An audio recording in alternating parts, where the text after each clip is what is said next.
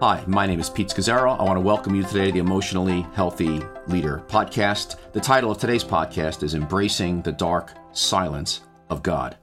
And today we're going to share with you a, a message from Mark 15 uh, of Jesus hanging on the cross uh, in what I'm calling in the dark silence of God. It's an incredible passage uh, about the crucified God. And it's just so important because remember, everything that happened to Jesus uh, in his life, in some way, happens to us. We follow him. A teacher, a student is not above his teacher, a servant not above their master. And so, this for me has been over the years one of the most important texts to shape my understanding and thinking of what it means to be a pastor, a leader, a disciple, a follower of Jesus. And that's why silence is so important, the practice of silence in my own life. Uh, and, uh, you know, has been so informative for my own formation in Jesus. In fact, as you consider this message from Mark 15 and embracing the dark silence of God, uh, let me invite you to take and do a 15 minute experience, a video experience of a, a link of you entering God's silence.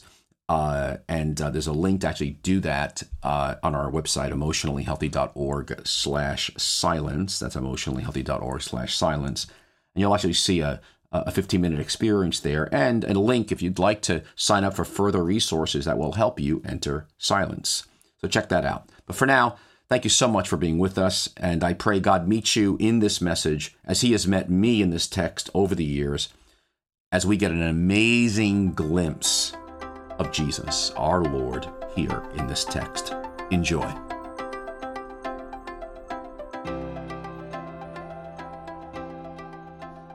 At West Point in uh, November of 1969, uh, there was a cadet named James Pelosi, and he failed to put down his pencil at the end of an exam.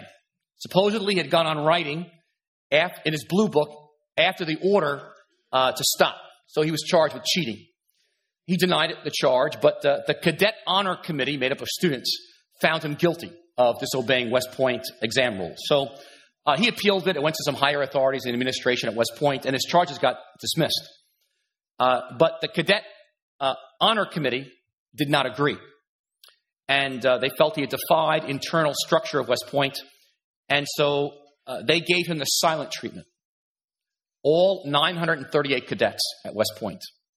And they did it for a year and seven months uh, until he graduated. He was forced to live and eat alone. When he took a seat in the dining hall, everybody at the table got up. If he signed up for an intramural sports team, everybody else crossed out their name. Each morning he woke up wondering whether he would make it through the day.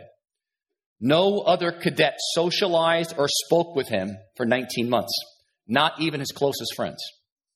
His mail was frequently torn up, his possessions vandalized, and the silence was intended so Pelosi would quit West Point and leave. But somehow, through the 19 months, he endured. Uh, they made a movie about it, actually, after he graduated, and uh, fortunately, West Point outlawed its 100 year tradition of the silent treatment uh, to cadets. Now, most of us, you know, we're familiar with the silent treatment in some manner, shape, or form. It's a way of, of, of, exerting power. It's a way of manipulating a situation. If you're a parent and you've got small children, you know what it's like to get the silent treatment from your kids. They close the door, don't talk to you, ignore you. Teenagers do it, lock themselves in rooms.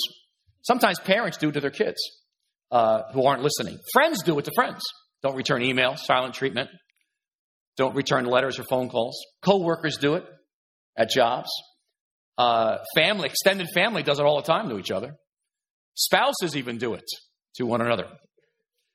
Uh, it's a way. It's a way again of exerting control. I act like you don't even exist.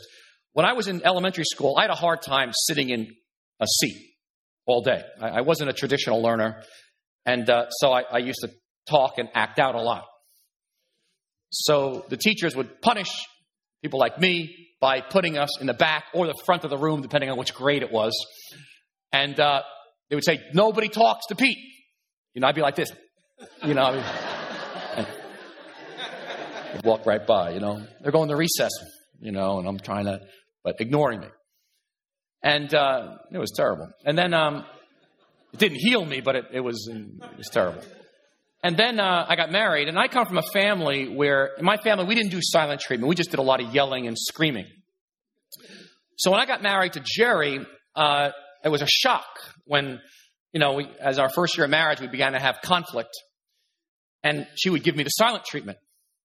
And I would be talking to her, and it would be like I was invisible. Or she would go in her room and close the door. And then she would lock it. And then I would talk through the door and I would not get an answer. And I would get very desperate. I would even throw out Bible verses to convince her to open the door. Fortunately, we've, we've gotten past that right now. We're, we're not doing the silent treatment. That's not the reason she's on a plane right now to Germany. So you, the, the dictionary says that the silent treatment is defined as maintenance of an aloof silence toward another person as an expression of anger or an expression of disapproval. And so I think most of us, that's our experience, either giving or receiving the silent treatment. But today, our, our theme is making room for the silence of God. And God sometimes gives us the silent treatment. But it's different. It's actually a gift. It's actually an expression of trust in you. It's actually a love gift to you uh, and a moment of profound transformation. It's a very significant moment in your life, actually, when these times of silence from God come. And that means as long as you don't miss it, or as long as you don't quit, or as long as you don't run away. You know, you know, I, I like to compare growing in Christ and being transformed. It's like the moving of a, of a, of a minute hands on a clock. You really can't see that clock moving, but it's moving, right? Our growth is like that in Christ. Often you can't even, you don't feel yourself growing. But six months, a year, two years later, you realize you're in a different spot than you were before, but you couldn't quite see it. Well, making space for the silence of God moves you into a place of transformation that really moves that clock, but it doesn't feel like it's moving at all. But it's a very significant moment and time in your journey with God. So we talk a lot in your life about meeting God everywhere. You know, we want to meet God where we least expect Him. And uh, yet, this is a truth. And today's message is about the truth of the spiritual journey is there are times when God appears silent. And in this text we're going to read, Jesus experiences the silence of the Father. Now, last week we talked about how the cross is, you know, it's, it's unique. You know, Jesus, a historical event, it's a symbol of our whole faith. At the same time, the cross is the pattern of our lives, that, that everything that happened to Jesus in his life in some way happens to each of us as we follow along in our journey with Him. In some way. It's not quite the same, but it's different. But it happens to us. And that includes experiencing God's silence. So uh, we began by, you know, last week, you know, remember that, that this pattern, Paul understood it. He goes, not just was Christ crucified, I am crucified with Christ. And I no longer live, but Christ lives in me. And Jesus himself said, A student is not above his teacher, nor a servant above his master. That, again, what happened to me, Jesus says, is going to happen to you, so don't be surprised as it, as it comes. And, and so, this cross as a pattern of our lives, I began last week by talking about tr- try to uh, imagine or think of a situation where you're experiencing God's silence right now, or you're being on the cross, and, and uh, you're like, you're speaking to God, you're calling out, but you're not getting much of an answer back. So, again, I, some examples might be loving your enemies you know, you're, you're saying, God, help me with this. I, I can't imagine how I can ever do this because they so hurt me. And it's like God's not answering you, and yet you're, you're called to go forward. Or it's something you need to do that's the right thing to do, like confronting someone, or, but you realize it, it, it, it's so hard and you're crying out to God and it doesn't seem like you're getting an answer. Or again, it might be something that, you know, uh, emotionally, financially, spiritually, relationally, family member, physical sickness, something you're stuck in, and you're saying you're calling out to God, but you don't seem to be getting an answer. And you find yourself waiting. And again, it might be some damage somebody's done to you, a disability or wound you're carrying, but you find yourself praying and God appears absent. And so, whatever it might be, whatever aggravating, difficult, frightening circumstance in your life, as we read this text, I want you to to see yourself now. You're, you're, you're on a cross here. You're, you're calling out to God, and it appears that He's silent. So, with that, let's read. Jesus' experience of the silence of God, beginning in Mark 15, uh, I will begin with verse 33 and read down to verse 41. So let's look at Jesus uh, together. Thus says the Lord At noon, darkness came over the whole land until three in the afternoon. And at three in the afternoon, Jesus cried out in a loud voice, Eloi, Eloi, lema sabachthani, which means, My God, my God, why have you forsaken me? When some of those standing near heard this, they said, Listen, he's calling Elijah. And someone ran, filled a sponge with wine vinegar, put it on a staff, and offered it to Jesus to drink. Now leave him alone. Let's see if Elijah comes to take him down, he said. With a loud cry, Jesus breathed his last. The curtain of the temple was torn in two from top to bottom. And when the centurion who stood there in front of Jesus saw how he died, he said, Surely this man was the Son of God. Some women were watching from a distance. Among them were Mary Magdalene, Mary the mother of James the younger and of Joseph, and Salome. In Galilee, these women had followed him and cared for his needs. Many other women who had come up with him to Jerusalem were also there. Amen. All right, thank you. So, try to picture the scene. It's 12 o'clock in the afternoon, 3 o'clock, darkness hits the land. It's like a solar eclipse. And God casts these dark, gloomy clouds uh, over the whole earth. And it's kind of like sign language. God is saying, This is it. And here's Jesus. He's hanging on the cross. And there is no voice from the Father, no answer. Now, if you remember, if you read the life of Jesus, that, for example, at Jesus' baptism, uh, he's there being baptized, and a voice comes from heaven This is my son whom I love, with you I'm well pleased. And the Father affirms him. Same thing at Mount of Transfiguration. Uh, key moment was talking about the cross. The Father says, Yeah, you are my beloved son, with you I'm well pleased. You know, listen to him. But here, Jesus crying out, but there's no answer. It's silent. And uh, his cry in verse 34 is one of the most famous lines in all of history My God, my God, why? Why? And, and, actually, it says with a loud voice or with a mega voice. This is not a, a small little, oh, my God, my God. No, he is, he is screaming it out. My God, my God, why have you forsaken me? And, and forsaken, I mean, abandoned. I mean, the, the force of that verb. Now, if I was Jesus, at least I'd try to fake it. You know, he's not, he's not on the cross saying, God is love, or the Lord is my shepherd, or God is good. I mean, he dies asking a question. He dies acknowledging he feels deliberately abandoned by his father to death. He becomes a curse. It says in Galatians 3 on behalf of us and his love for us. And so Jesus, God himself becomes a man. Here's Jesus. He is taking the judgment of sin of humanity upon himself. He who knew no sin becomes sin. He who is one with the Father is bearing all the judgment, and he experiences being cut off. And uh, the Almighty God, we see in this text, he, a, he becomes a helpless man. And God Himself is the one on that cross forsaken by God. It's one of the great mysteries of Scripture. And uh, God becomes the crucified God. Now we have to pause here. You wonder if God loves you. He does this to have a relationship with you. He does this that you don't have to bear your judgment for your sin and I, so you could be forgiven of your sin and have a relationship, a living son daughter relationship with God and be free. So what Jesus feels on that cross, it's real agony. It's not fake. He believes himself abandoned. And he enters the deepest darkness of all. Basically, friends, the lights go out. And he experiences full alienation from God. His lifeline is cut. As theologians termed it in all the, uh, the great creeds, he descended into hell. For all of us, he becomes a curse. Jesus believes the Father loves him. He's always believed that. He knew his Father's love. That's why he asked the question, why? Well, if you love me, why? And um, he always had the gift of the Father's presence.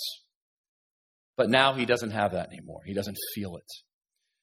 And so the question, why did you abandon me? It's not why did the people abandon me? Why did you abandon me?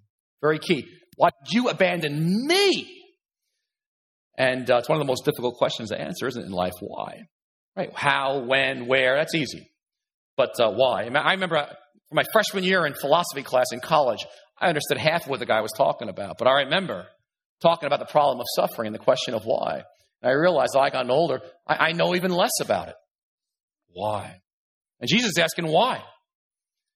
For no mistake, you know, the prophets wrote, God says, my, as the heavens are higher than the earth, so are my ways what? Higher than your ways. So are my thoughts higher than your thoughts. And, and that great Job question of why. And Jesus is asking it, why? And silence from the Father at that moment. Nothing. So, okay, you're not dying for the sins of the world. I'm not dying for the sins of the world like Christ. He did that. You don't have to die for your sins. He died for your sins. Okay, we don't need two payments for sin. His was enough. But there's a pattern for us here that Jesus shows us what is part of all of our journey, and that is this that real faith is staying with God when we do not feel Him. That there will come times you don't feel anything from God, you don't feel His presence. And uh, that real faith is calling on God when your experience tells you He is not there. Have you had that? You're saying, God's good. God loves me. It sure doesn't feel like it right now. Everything's going wrong here. And it is probably one of the top two or three important lessons you will learn as you follow Christ is this that you are not following your feelings. You're following Jesus. And the feelings of God's presence are wonderful. Now, I love sensing God's presence. And, and I, I, I, we pray you do. We're going to end the service with an experience of hopefully, you know, you sensing His presence in worship, the word, prayer. But your feelings are not God. They're different. I like what Alan Jones said, uh, the author. He says, everyone has to go through two conversions. We start out by, okay, yes, this is great. God feels good. It's lovely. It's wonderful. But there's always a second conversion that everyone's got to pass through. And that is when you don't when God is silent, when the feelings have dried up and it feels barren. And basically says if you don't go through that second one, you will never grow up. You'll remain a child forever. And so you will notice all through church history writings, they always talked about something called the dark night of the soul. It was another way of talking about the silence of God. That, um, that many people at this point, this is the key moment of their journey. Either they're going to quit, abandon the journey, go back to where they were and saying, This is not working for me, or you're going to be transformed. You're going to be matured. You will not be the same person. And basically, John of the Cross, who was, who was the most famous writer in the 1500s who wrote about this, said, This is the ordinary way every Christian grows. That, that our wires, our, our internal life is completely redone by God through dark nights. It's something God must do in us, and we allow Him to do it. And, so he talked about this stripping process of your soul so that you can commune and have fellowship with God. He, he basically compares it to you're a baby you know, drinking from your mother's breast from God in your baby faith, but at some point, God's going to wean you off that. He's going to remove feelings and He is going to grow you up into an adult where your faith is not driven by how you're feeling today. It's driven by something much deeper. You're staying with Him even when you don't feel them. And so I like this one quote uh, by, by John of the Cross, and, and he gets at the heart of it. He says this God, in the, in the, when there's silence, when the dark night, God is purging and emptying the soul of all its affections and imperfect habits it has contracted in its whole life. These are deeply rooted in the substance of the soul, and God is pulling them out of you so that He can replace them with an infusion of His deep, fiery love. And so, if you read the Bible, you'll notice that, that all the greats experienced this silence of God. I mean, Moses, Abraham 25 years, Job, Isaiah, Jeremiah, the 12 disciples, Paul, they had it. And it was their, it was part of their journey in transformation in Christ. And so, I mean, David, oh my goodness. So, so in preparation for this, I, I reread a book that I read a number of years ago uh, uh, about Mother Teresa. And uh, as you know, Mother Teresa was one of the great giants in the 20th century. And uh, she died in 1997. But they released about uh, seven or eight years later her journal over a 50 year period, all her journal entries and letters and correspondence. And uh, it shocked people what was in these journals because it was all about the silence of God in darkness. And uh, as you know, she worked with the poorest of the poor. And uh, right now they're in at least 77 different countries. But she basically writes in this book about, in her journals, that for over 50 years, she experienced a dark night or silence from God. And uh, it, it, was overwhelming for me to reread it this past week Uh, but, but she says that she launched out and began this work among the poorest of the poor and founded her order. Here's some things she writes. She goes, A darkness began for me. It actually began when she started doing something good. She goes, It, was, it began as a deep loneliness in the heart. All within me became icy cold, a, a terrible emptiness as I began to feel the absence of God. The pain within me, she wrote in another journal entry, is so great I feel nothing for all the publicity. When I try to raise my thoughts to heaven, there is such a convicting emptiness that these thoughts return to me like sharp knives and they hurt my very soul. I'm told God loves me, and yet the reality of darkness and coldness and emptiness is so great that nothing touches my soul. She writes about everyone around me is falling in love by God by being around me, and I feel nothing. And she writes, here she is getting the Nobel Prize, and she goes, it feels like another crucifixion. And she goes, I, I, used to spend hours before the Lord just loving Him and talking to Him. Now my soul is like, she loved this phrase, my soul is like an ice block. I have nothing to say. And then she writes, you know, along the way, yet I want to know God. I want God's will, even in this hard and deep darkness. And she, refer, she refers to her experience of giving leadership, you know, all over the world to an interior martyrdom. Like God was, she was in a true crucifixion. And she came to realize, she writes this, deep down somewhere in my heart, that longing for God, I'm praying will break through the darkness.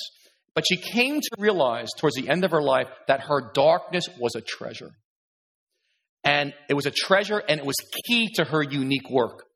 And she eventually wrote this towards the end of her life I have come to love the darkness because of what it did in her and, and through her. So we are invited, and it's an invitation. I'm going to use this phrase uh, carefully to sink deeply into the silence of God. By sinking deeply in the silence of God, I'm referring to allowing that silence of God as you're staying and waiting with Him in it to do its work in you. Because it's doing a deep, deep work and a painful work in you. But one that is so critical God gives you some, some hopes here and some handles. It's this. He gives you two things that happen in this text. The reason you can hang in there in this time is this. Number one is, even though it seems God is silent, He is working powerfully. Now, I want you to notice in this text, two things happen. Jesus is there. My God, my God, why have you forsaken me? But in verse 38, the first thing happens. He breathes his last and he dies. And then it says, the veil is torn. Verse 38, the curtain of the temple is torn in two from top to bottom. And salvation, basically, friends, gets open to the world. And the veil was meant in the Holy of Holies in the, in the temple that only a Jewish high priest once a year could go in there. Okay, it was, people could not get to God except through sacrifices and through a Jewish high priest. Now, the veil is rent because of Christ's death. Now, it's over. Anybody can go into the presence of Almighty Father. Salvation's open to the whole world through his death. It's like Paul saying, Death is at work in me, but Christ is in work in you. And then a centurion, verse 39. The centurion means he's over a hundred soldiers. This was the guy supervising the crucifixion. When he sees Jesus die on that cross and how he dies, he says, he's the first Christian actually after the death of Christ. He goes, Surely this man was the Son of God. And actually, the term Son of God was, was reserved for Roman emperors. He goes, No, no, the emperor's not God. Jesus, he's God. And he becomes a believer. And, uh, and, so, and so there's power getting released through this death of Christ.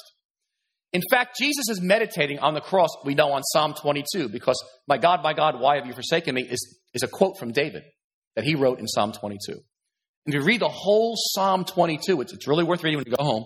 You'll read about it. It's a, really, it's, it's, a foreshadowing of, of, what the Messiah is going to suffer. You know, you know uh, I've been pierced and wounded. Bulls have surrounded me. But Psalm 22 ends with talk of resurrection. That's the beauty of it. And Jesus got this in mind. It says at the end, all the earth will, will remember and turn to the Lord. Future generations will be told about the Lord. So, so Jesus is, is, has got this, he, he, the silence of God, but he's hanging, the reason he's able to stay there because he knows there is resurrection in God. And so he's waiting knowing God's going to do something very powerful. And so here's the pattern we learn from Jesus. Even though it may seem like nothing good is happening, God wants you to know this. He is doing something great in you and He's going to do something great through you. And that great thing in and through you can happen no other way but that you make room for this silence of God. And so actually, my, I, I've had a few long dark nights. I mean, I think they come in little bits and pieces along the way, you know, for a week, month, whatever, you know, a couple days. But then there's some seasons that are just long. And my first really big one was in 1994, actually. Lasted about two years. And I was pastoring New Life at the time. And uh, I remember it was, I would start my day with God in prayer and, and reading scripture like I always do, and it was as dry as dust. I felt like I was talking to the air. Reading the Bible, and it's like, you know, you're reading the Bible, and, and like three minutes later, you're like, what am I doing? What do I read? I have no idea. And nothing was connecting. But I did. I just, I just kept having my time alone with God. I came here. I, I, I preached. I, I, I worship. Everyone's, everyone's all excited around me dancing. I'm like, okay, God is good. You know, His love endures forever. But I didn't feel anything. But at a certain point, after about two years, uh, it just ended. And I recognized at that time, at that moment, really, my spiritual life was changed forever. Because it really didn't matter since then, really, about feelings good or bad. Something broke in me that I know could only have happened, but through that silence, through that dark night. And it, I realized God was in it. Not that it was fun by any means. I, if you like poetry, Theodore Roethke's an American poet. He said this In a dark time, the eye begins to see. In a dark time, the eye begins to see in one of his poems. I love that. You don't see anything in the beginning. But as you stay with Jesus in that dark time, you begin to see some things. What's really interesting is that Mother Teresa writes about how she real God was she realized God was doing some things in her, and part of it was she became, as you know, world famous, winning the Nobel Prize. She had so much praise, and it became very clear to her that this was, and her spiritual directors had helped her to see this, that God was humbling her and purifying her so she could handle all the applause and all the attention that it would not even touch her. Uh, in fact, she writes about how in the dark night is when, she, as that thing began, is when she got the revelation that as she was with people who were the poorest of the poor, she actually saw the face of Jesus in them. Matthew 25, you know, the text when Jesus, when you, when you give to the poor, you give to me and all that, and you feed them, you feed me. She, that, that, that, that scripture came alive, and she actually had this revelation in the darkness of Christ in the poorest of the poor. And it, as you know, transformed her life and actually impacted the whole world. So, you know, if you, you know, we do a lot of marriage work and relationship work at New Life. And, and um, you know, there's a thing we, we teach, we taught for years, that there's basically stages of intimate relationships, whether it's marriage or a boyfriend, girlfriend, or family members, close friendships. And uh, it begins with, we begin with, we, we, start a relationship and we're in, you know, we're all, we're all happy. And uh, then what happens is disillusion sets in. You have an illusion, this is going to be awesome. Then all of a sudden it's like, oh, this is not awesome anymore. And one gets disillusioned. And then you hit confusion. You're like, what am I doing here? I mean, why did I get involved with this woman or this man? I got to get out of here. This is not what I signed up for. And then eventually you come to a place where you have a resolution. Either you despair and you say, I'm at this person, goodbye, or you enter a deeper intimacy. Well, in the same way, in our relationship with God, it is similar. We we start with God like illusions. Oh, the Christian life, my life is going to be tremendous. Rich, happy, everyone's going to love me. I'm cruising now. And all of a sudden you find out God is silent. Dark night. Everything's going wrong. You're like, I didn't sign up for all this. And you, and you get disillusioned. And some people quit Christianity at that point. They say, I'm out, I'm done, and get very confused. But if you hang in there and stay with Him, you come to not a despair, but by God's grace, you come to a deep intimacy. It really is very similar to human relationships. I like what Scott Peck writes in, in A Road Less Traveled. He talks about the difference between romantic love and authentic love. He says, real love is not primarily a feeling, it's a commitment. And the test of real love, says Peck, is not how you act when you feel loving, Anybody can be loving then.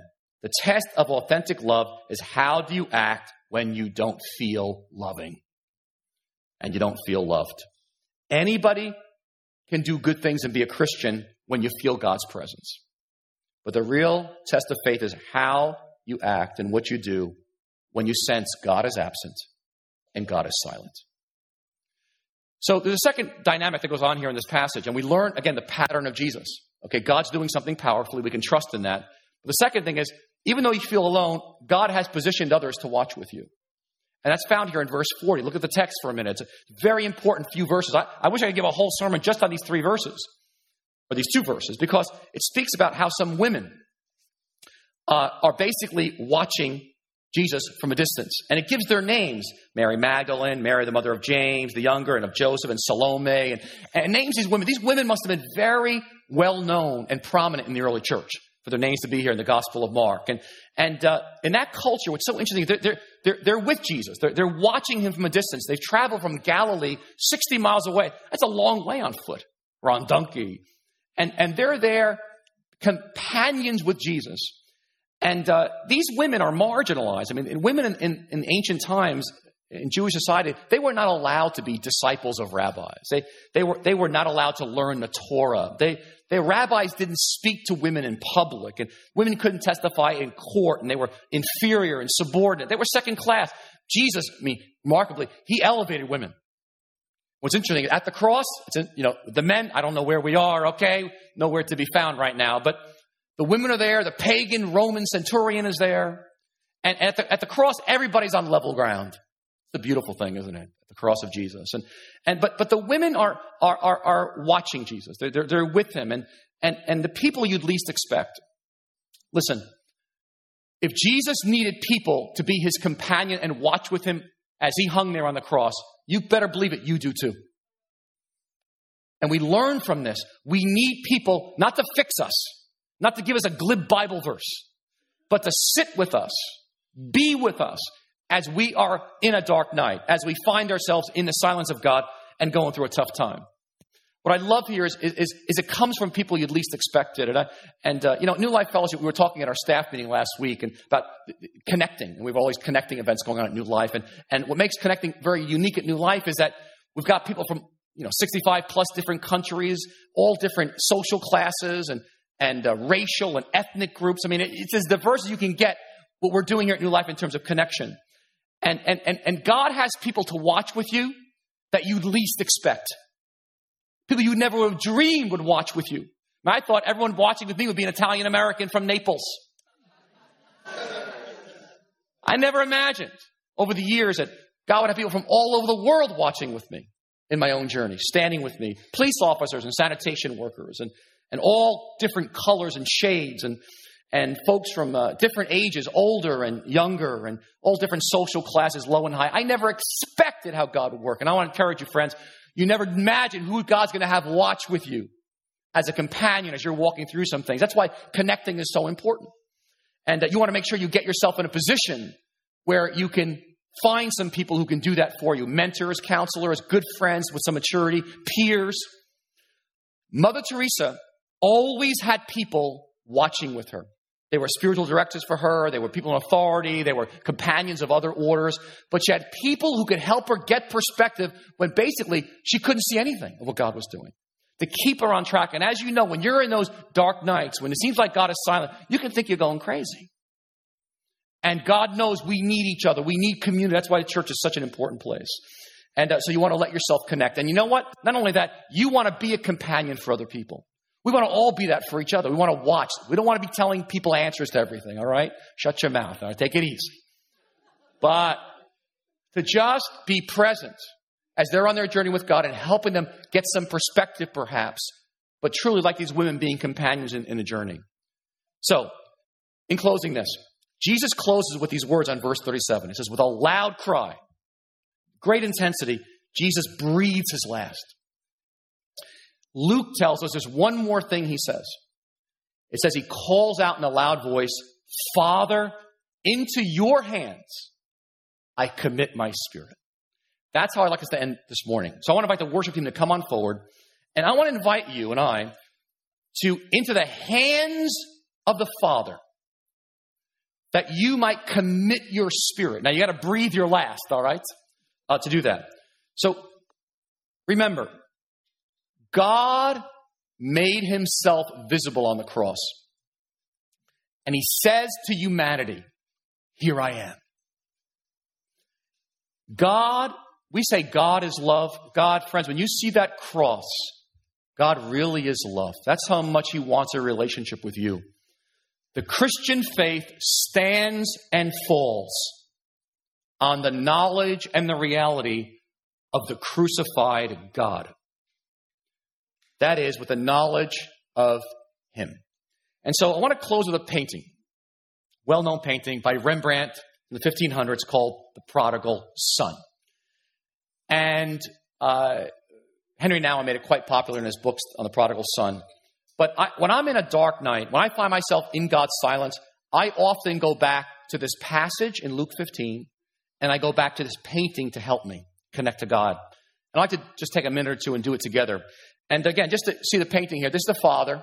And what's really important about the painting is, is the father's face is, suffering on it. And, and so, whatever you're walking through, our God understands. He's been in the darkest pit, okay, than yours. And, and there you see the son, okay, and you see the hands of the father, big hands on his shoulders. And I'm going to invite you to, in just a couple of moments, to kind of to, to, to kneel, figuratively speaking, and let the Father into your hands I commit my spirit, to commit yourself to the hands, the loving hands of the Father. And I, I, I like every time we wander from the love of the Father and we, we listen to other voices and saying, you know, do something spectacular, do something great, you know, get rich, make a lot of money, be popular, and we wander from the love of the Father, we go into the world, we are lost. And the Christian life can properly be seen as we're constantly returning to the love of the Father, where He says over you and I, You are my son, you are my daughter, whom I love, with you I'm well pleased. And He says that over you because Christ has died for you. You have nothing left to prove. And He loves you. And we just, we, kneel down and we let ourselves put our head against His chest. And I'm going to invite you to do the same thing in just a moment. Put your head against the chest of the Father and let his hands rest on your shoulders. For some of you, I want you to move from being here's the elder brother, and the elder brother is watching the love of the Father, but he's not entering in, he's not kneeling down. It's all intellectual to him. It's just head knowledge. And there you see some other bystanders. And so you may be an elder brother today. Uh, you may be someone who's run away from God, but now's your moment. Let's all of us, into your hands I commit my spirit. And just let yourself fall into the hands of the Father. So gonna, we're going to take a minute, okay? And so if you, you're welcome to look at the painting as I do it, or you know, get it in your in your head and just close your eyes here. And let's pray as Jesus prayed, into your hands I commit my spirit. And so see yourself as kneeling before the Father and into his hands on you Surrender yourself. And imagine his hands on your shoulder, his love just going right through you. Let's take a minute together to be still before him.